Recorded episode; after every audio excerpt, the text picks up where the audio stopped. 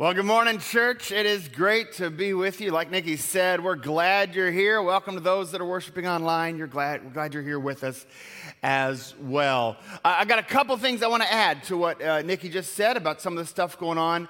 Uh, one is an, about an event she didn't mention. Uh, it's one of our really most useful events of the year, and it might be useful to you this year.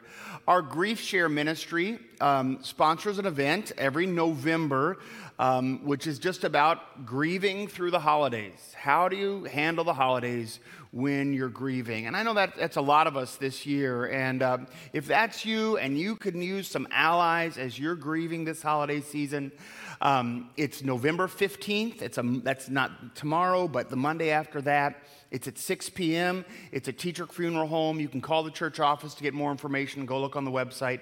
Uh, we'd love to have you participate that if that's something that you need this holiday season.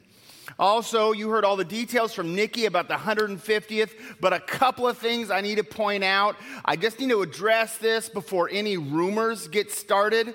I know a lot of you saw the news on WJHL. Um, just they just reported it last weekend. Uh, Johnson City Commission approves. I just want you to know that has nothing to do with our event. Okay, I know the timing on that is very suspicious. I get that. I get that. Um, but on the other hand, for those of you that were really excited about this, I've heard from lots of people. Well, in that case, I am coming. So I just my disappoint the disappointing news is there will be no beverage sales okay? Despite the rule change no beverage sales at our combined worship service next sunday. Uh, there will be plenty of coffee and snacks and that kind of thing but no beverage sales. But don't forget next sunday one service 10.30 at freedom hall.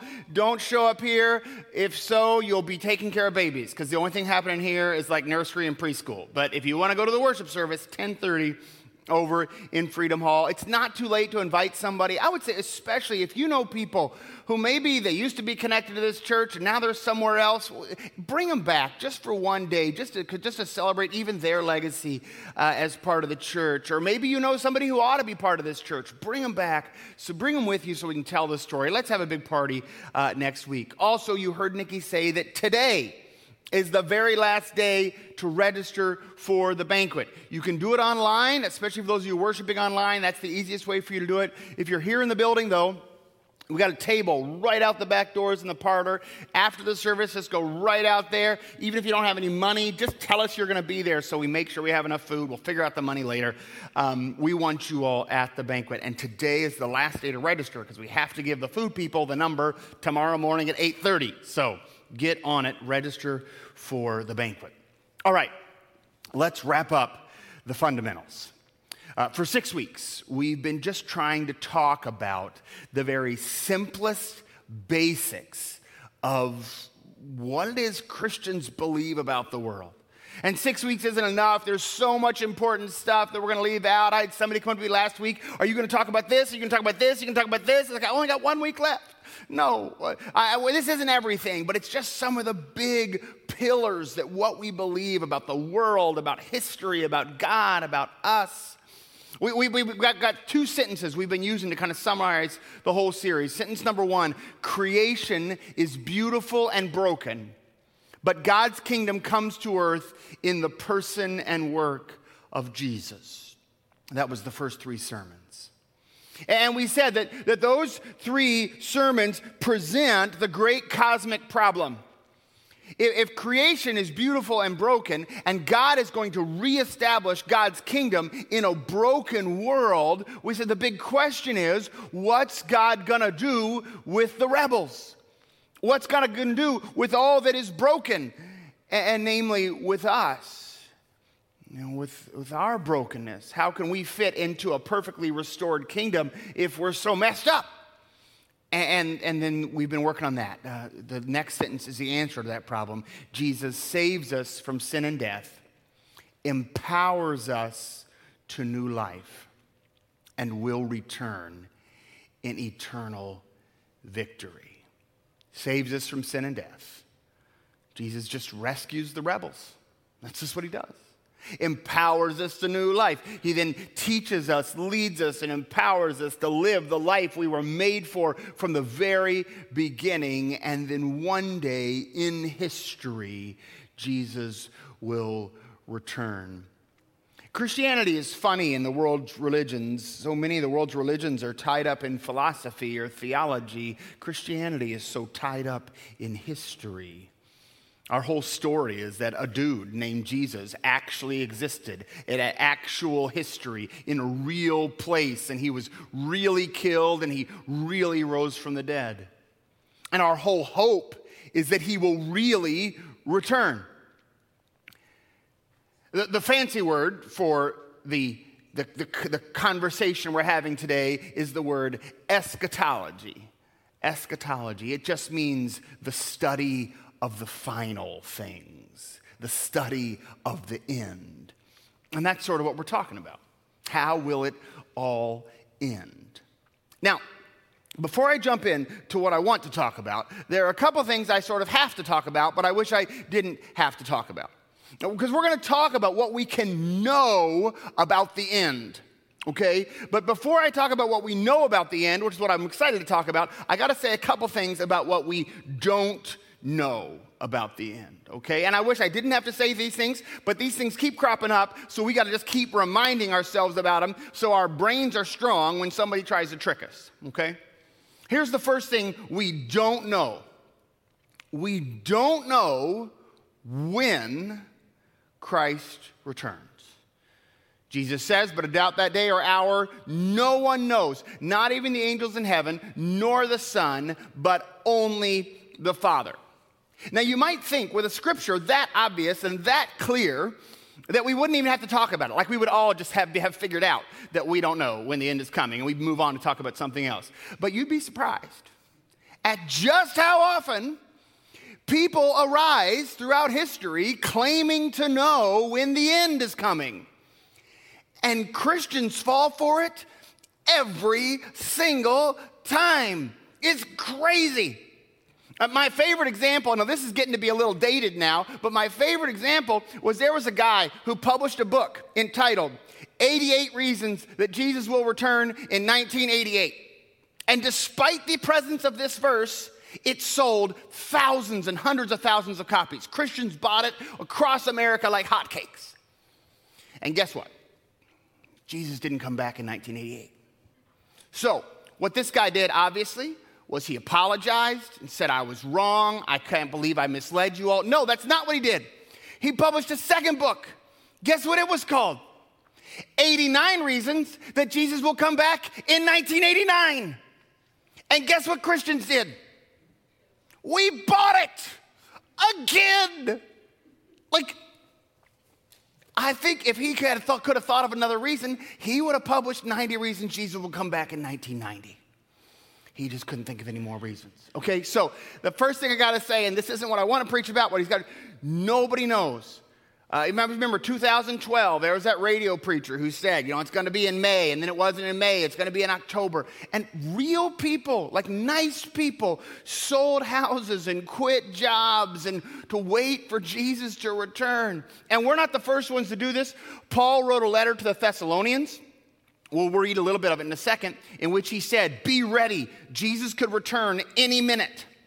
And then in his second letter to the Thessalonians, he had to write back and say, I didn't mean quit your jobs. Like, that's true. So, Christians have been doing this for a long time, okay? So, the first thing I gotta say before I get to what I wanna talk about, what I don't wanna talk about, what I have to talk about is this nobody knows. And so, for the rest of your life, if you ever hear anybody say that they know, especially if they're trying to make money off it, they're a false teacher. Don't believe them. We know they don't know. They have proven themselves to be false by the mere fact that they claim to know. Okay? That's thing number one.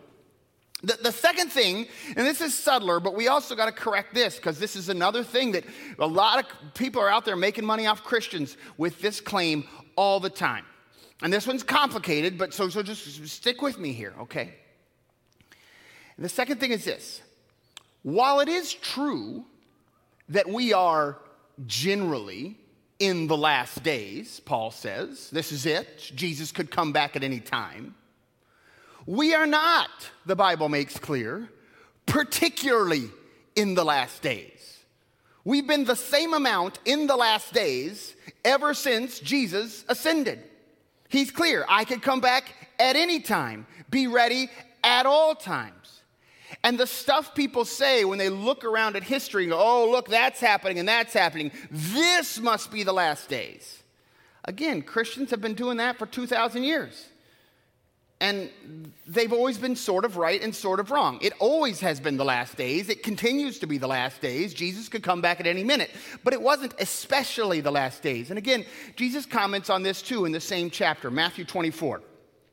He says, Therefore, keep watch, because you do not know on what day the Lord will come. Again, so that sounds like, okay, could be any minute, right? And that's what he's saying. It is generally the last days. Understand this if the owner of the house had known at what time of night the thief was coming, he would have kept watch and would not have let his house be broken into. So you also must be ready, because the Son of Man will come at an hour when you do not expect him. Okay, so absolutely, it's generally the last days. Jesus could come by at any time. But in the same chapter, he says this You'll hear wars and rumors of wars, but see to it that you are not alarmed. Such things must happen, but the end is still to come. The end is still out there. Nation will rise against nation, kingdom against kingdom. There'll be famines and earthquakes in various places. All these are the beginnings of the birth pains. And this metaphor he uses of the beginning of the birth pains, I can't testify to this personally, but, but some of you ladies out there can, that the beginning of the birth pain is some indeterminate period of time away from the actual giving birth to a baby, right?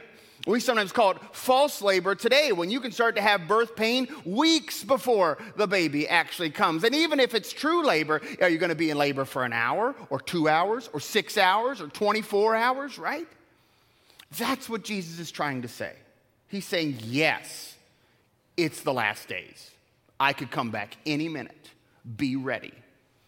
But he's saying, no, you can't look at any event of history war, nation, kingdom, rising, falling, earthquake, famine. You can't look at some event of history and say, okay, now we better be ready. No, you already should have been ready, and no event of history changes how ready you should be. Does that make sense? And again, people love to make money on this. They love to go on the radio and say, you know, seven reasons this is the last days. Look, that bill just got passed or this just got happened. Now we really are in the last days. No, we've always been in the last days. Jesus is clear about that. Paul is clear about that. Two errors we want to protect ourselves from, right? We want to protect ourselves from a panicked sense of this is it. But we also want to protect ourselves, and this is actually, I think, the more significant error today of we've heard so many people panic and say the sky is falling that we've actually given up a sense of expectation. And that's a grave danger, too. Jesus is very clear I will come back, and you won't expect it. If the homeowner had known when he was going to get broken into, he would have been ready. And so, therefore, be ready. And so we, we want to live with the sure knowledge that we live in the last days and Jesus could return at any time, but not because we saw something in the news, but because that has always been true since the moment Jesus left. He says, I'll come back and you won't know when, so be ready. All right, enough about that, what we can't know or don't know or shouldn't, or shouldn't you know, pretend we know. What do we know? What does the Bible just tell us about the end. What is, what will be the end? And who will be there at the end? But before we talk about that, a little bit about football. Now, depending on what football teams matter to you, this was a good weekend or a bad weekend. If the volunteers matter to you, um, uh, I heard you won a game. I don't even pay attention, but apparently, good weekend, go Vols, right? But if the Hilltoppers are what matter to you, it was a tough weekend. I don't know if you know this. We had an amazing football game up at Kermit Tipton Stadium uh, Friday night. It was a great game, it was a wonderful game. Decided by one point in double overtime. It was incredible. Thrilling offense, heroic defense, goal line stands, interceptions, fumbles, 90 yard runs. Incredible game. Even some amazing plays by our own FCC family. Way to go. You were awesome. The game had everything you would want a football game to have, except for its ending. It didn't end the way I wanted it to end. And you know, the wrong ending can ruin a football game. Have you noticed that? The wrong, wrong ending can ruin a football game. You know, you know if, if, if, a football game has the right ending, then you think back on the fumbles and the interceptions and the bad calls, and you're like, well, that was a tough moment, but we rallied through. If a football game has the wrong ending, then you look back even on the, the great catches and the great plays and the great calls, and you say, well, it was all worthless. Who cares? Didn't matter. This is why, as a spectator, just in case you're curious, I only enjoy blowouts. What other people call good games, I hate. I can't stand a game where the I want it to be I want a 35 point spread by halftime. That is when when other people are like I'm leaving. I'm like not me. This game just got good. I am relaxed cuz I know how it ends. I can handle losing, I can handle winning. I just can't handle the stress of wondering and, and I'm the same way with all kinds of things because the wrong ending can ruin movies, it can ruin books, it can ruin television shows. I mean, all of you can think of a, of a television show you love the first three seasons. In that last season, they brought in new writers, didn't understand the characters, ruined the whole thing, and in retrospect, you can't stand any of it. Now, this is why I, whenever I'm watching a movie, at the first sign of suspense, I pull out my phone and Google how the movie ends. Like at the first sign of suspense, you know? Like if you've got a marriage and they start fighting, and I, Google, do they get a divorce in the movie? And if they do, I'm like, out. I don't need to watch that. My real life is hard enough. I got no time for this, you know? All my movies, the hero and the heroine end up married at the end. That's the only way I want to watch it. Because a bad ending can ruin. Hey, I'll tell you, I'll tell you what a bad ending can ruin. You're not, this is, a bad ending can even ruin leftover Christmas rolls. Uh, this happened to me uh, probably three years ago.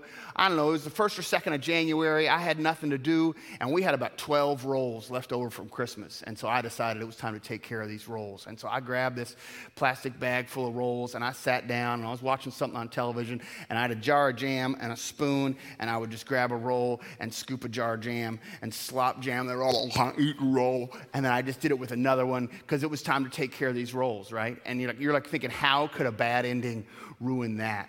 Well, it was because when I went to grab roll number 10, I kind of felt that it felt a little different. And I finally looked at this bag, and I hadn't been looking, I'd just been, you know, just munching, watching this movie. And I looked at this one, and it was so green and fuzzy. It was like a forest had grown in that week. And there had been 12 of those rolls, and there were only two left. I'm telling you, see, a bad ending can ruin anything, can ruin anything. Suddenly, those rolls I'd eaten didn't taste quite so good. See, a bad ending can ruin anything, but the right ending can rescue just about anything. The right ending can rescue just about anything. And that's what I want you to understand about life is that the right ending can rescue just about anything. The right ending can rescue suffering. The right ending can rescue death. The right ending can rescue failure. The right ending can rescue sin.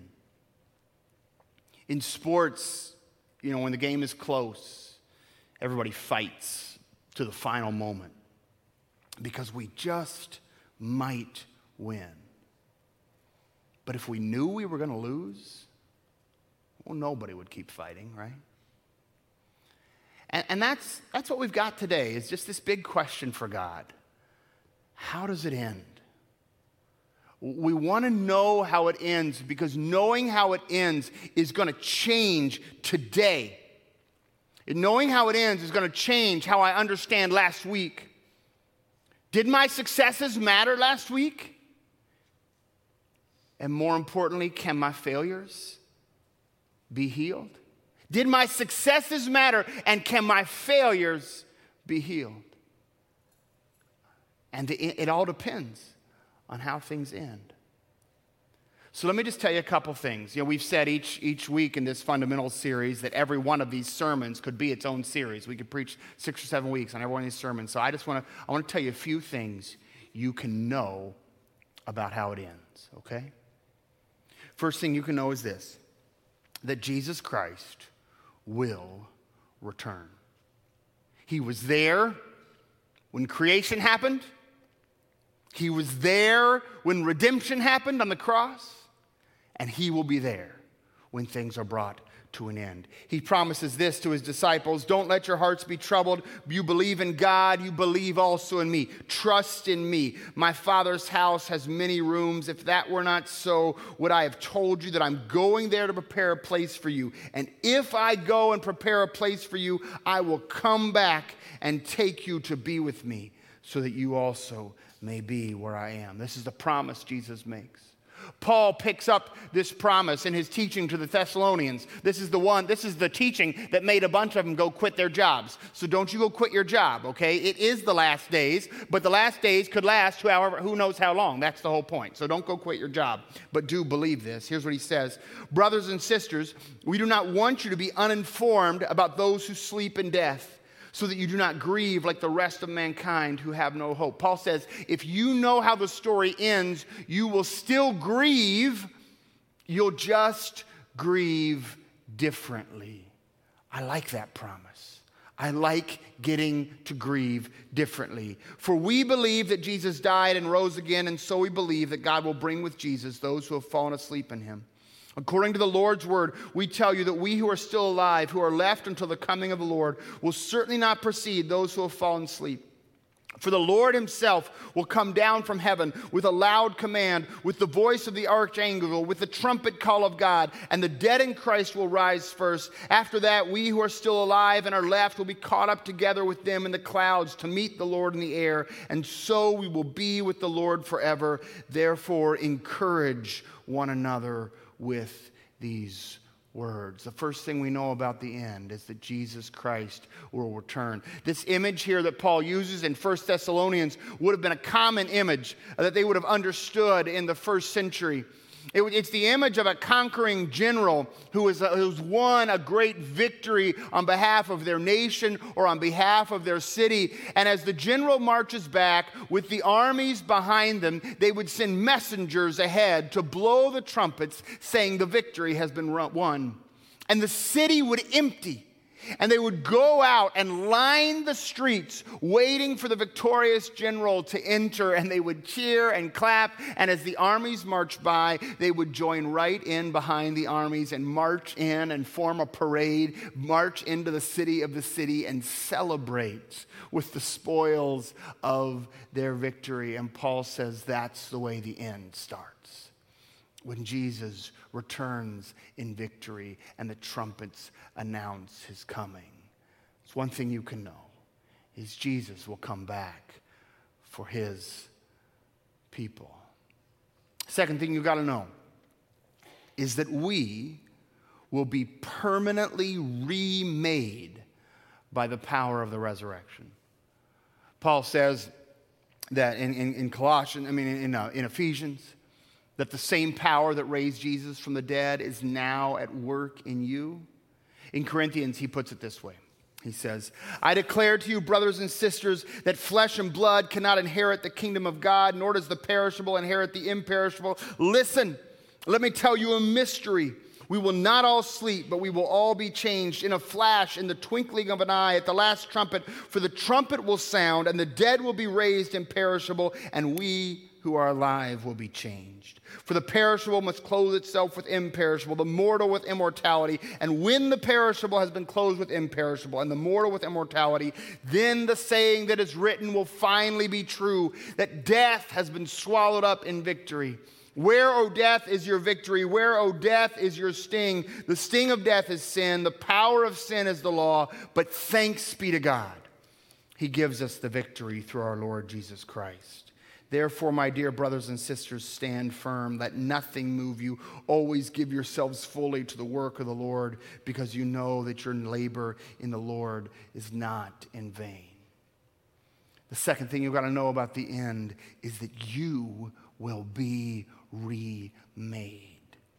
Having been sanctified by Christ, you will be given an immortal body so that you can live eternally the way you were always meant to live. And Paul says, knowing your end changes your present, right? I love, the, I love that uh, thing he says then. Therefore, he says, give yourself fully to the work of the Lord because you know that your labor in the Lord is not in vain. How do we know that?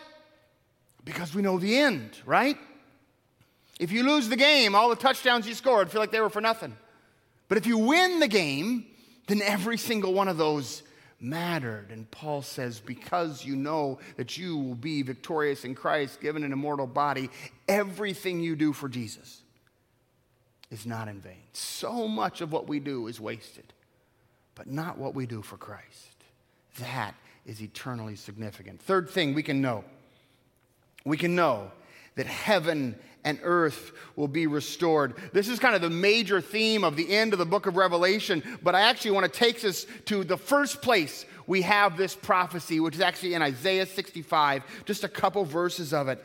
To, to we know that this is not just something John thought up, this has been the consistent proclamation of the prophets that in the end, God will restore the heavens and the earth. Isaiah 65, look I'll create a new heavens and a new earth. The former things will not be remembered, nor will they come to mind, but be glad and rejoice forever in what I will create. For I will create Jerusalem to be a delight and its people a joy. I will rejoice over Jerusalem, take delight in my people, and the sound of weeping and of crying will be heard in it no more.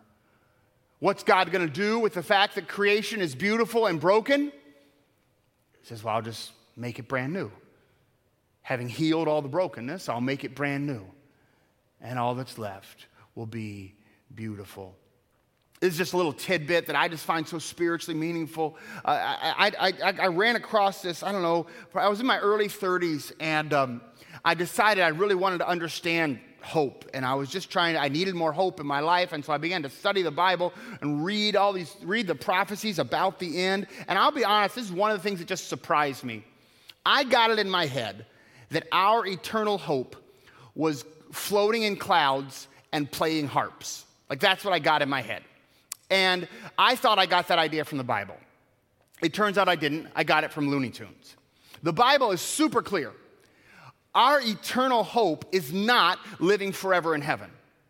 Our eternal hope is living forever in a perfectly restored eternal earth. Every description of our permanent home has trees and rivers and mountains and cities and valleys and animals and plants. And I just like that so much better. That's the promise God has for you. You restored in a world that's restored. And then the last thing you got to know is that you restored in the world restored will be with God and that relationship will be restored. That the reign of God will be eternally established. Again, I love uh, in Revelation, it says, in Revelation 20, it says that uh, there'll be no sun in this new world. And you think, oh, that doesn't sound very good. How's that going to work? And it says, because God's presence will be so radiant that we won't need the sun anymore. Revelation 11 has this. I love this little verse. Some of you might know the song Handel's Messiah. He turned this into a whole song. Revelation 11, verse 15 the seventh angel sounded his trumpet, and there were loud voices in heaven, and they said, The kingdom of our world has become the kingdom of our Lord and of his Messiah, and he will reign forever and ever. Man, that's going to be good news. the kingdom of our world. And we look around at the kingdoms of the world, and God bless them. I got nothing against any politician. I think they're probably all doing their best. They just disagree on what the best is. Most of them seem like decent people to me, just trying hard, even though I don't like a lot of what they do. But doggone it, I can't wait till somebody other than a person is ruling things. I can't wait till it's God. You know, won't that be good? And I just, I just hope we don't get too excited about any human kingdom any human politician, because they do not have the solution to the brokenness of our world. And we won't be done, like it won't be the end, until the reign of God is reestablished. And we'll be the citizens we were meant to be, in the land we were meant to live in, under the king we were meant to serve, living the life we were made for. And that's what the end looks like. You've heard me say this sentence. I say it all the time. I tell it to myself, I tell it to people. It says, The end of all things is glorious. So, on a bad day, look around you. If things aren't glorious, that just means it's not the end, that there's more to the story. And some of us are in a hard chapter. Maybe you're in an easy chapter. God bless you if you are, but maybe you're in a hard chapter. I'm just telling you, the ending of the story makes every difference. I was watching a movie. I can't even remember what the movie was. wasn't a particular great movie, you know. And uh, it was a, a, two characters in the movie. They were in a tough spot, you know. And one says to the others, "You know, one day this will make a great story." And the other replied, "Well, only if we make it out alive. And that's it, right? All the, all the good things in life and all the bad things in life, one day they'll make a great story if the ending is worth it. And without Christ, nobody makes it out alive. That's it. You live a good life or a bad life, or a rich life or a poor life, a healthy life or a sick life. Without Christ, nobody makes it out alive. And it was all a waste. And the bad things just make life worse, and the good things in the end are meaningless. But in Christ, everyone makes it out alive. Everyone in Christ, for everyone in Christ, the end of all things is glorious, and if things aren't glorious, it's not the end. And, church, this is our story. There's more to it, of course. We've left out so much. But the basics are here. The world we live in, creation is beautiful and broken. But God's kingdom comes to earth through the person and work of Jesus without whom none of this matters. Jesus saves us from sin and death, He empowers us to new life. And you will know when the end has come because He will return in eternal victory. And some lucky fool will be the one who predicted it. But until then, everybody else who predicted is a liar, okay? So don't believe them. They don't know what they're talking about. And more importantly, until then, I get to walk through life without fear. Do you get to do that? I hope you do. I hope you get to walk through life unafraid because you know how the story ends. You could just forgive your enemies even while they're after you because they can't threaten the ending of the story. You could love your neighbor even when they're a jerk to you because they can't change the end of the story. You could face danger. You could endure suffering. You could humbly take criticism because they can't change the end of the story. You could bounce back from disappointment, failure, sin, laziness, addiction. You could just bounce right back because they can't change the end of the story. I will admit, this approach does take some of the suspense out of life. It does. It's sort of like the way I like to watch football games. I like to watch a football game knowing who won, who lost. Makes the whole thing more relaxing. And I like to go through life like that too. It just makes the whole thing more relaxing. Good days are better, and bad days aren't quite as bad because I know how it ends. God is good, Christ returns, and the end of all things is glorious. And if things aren't glorious, it's not the end. Let me pray for you. God, teach us to live in light of this certain hope. Teach us to trust you. Teach us the clarity, God, that this knowledge of the ending has impact this afternoon, impact tomorrow. Every day is changed because we know the ending. And then teach us to live in light of that truth. We pray all this in Jesus' name. Amen.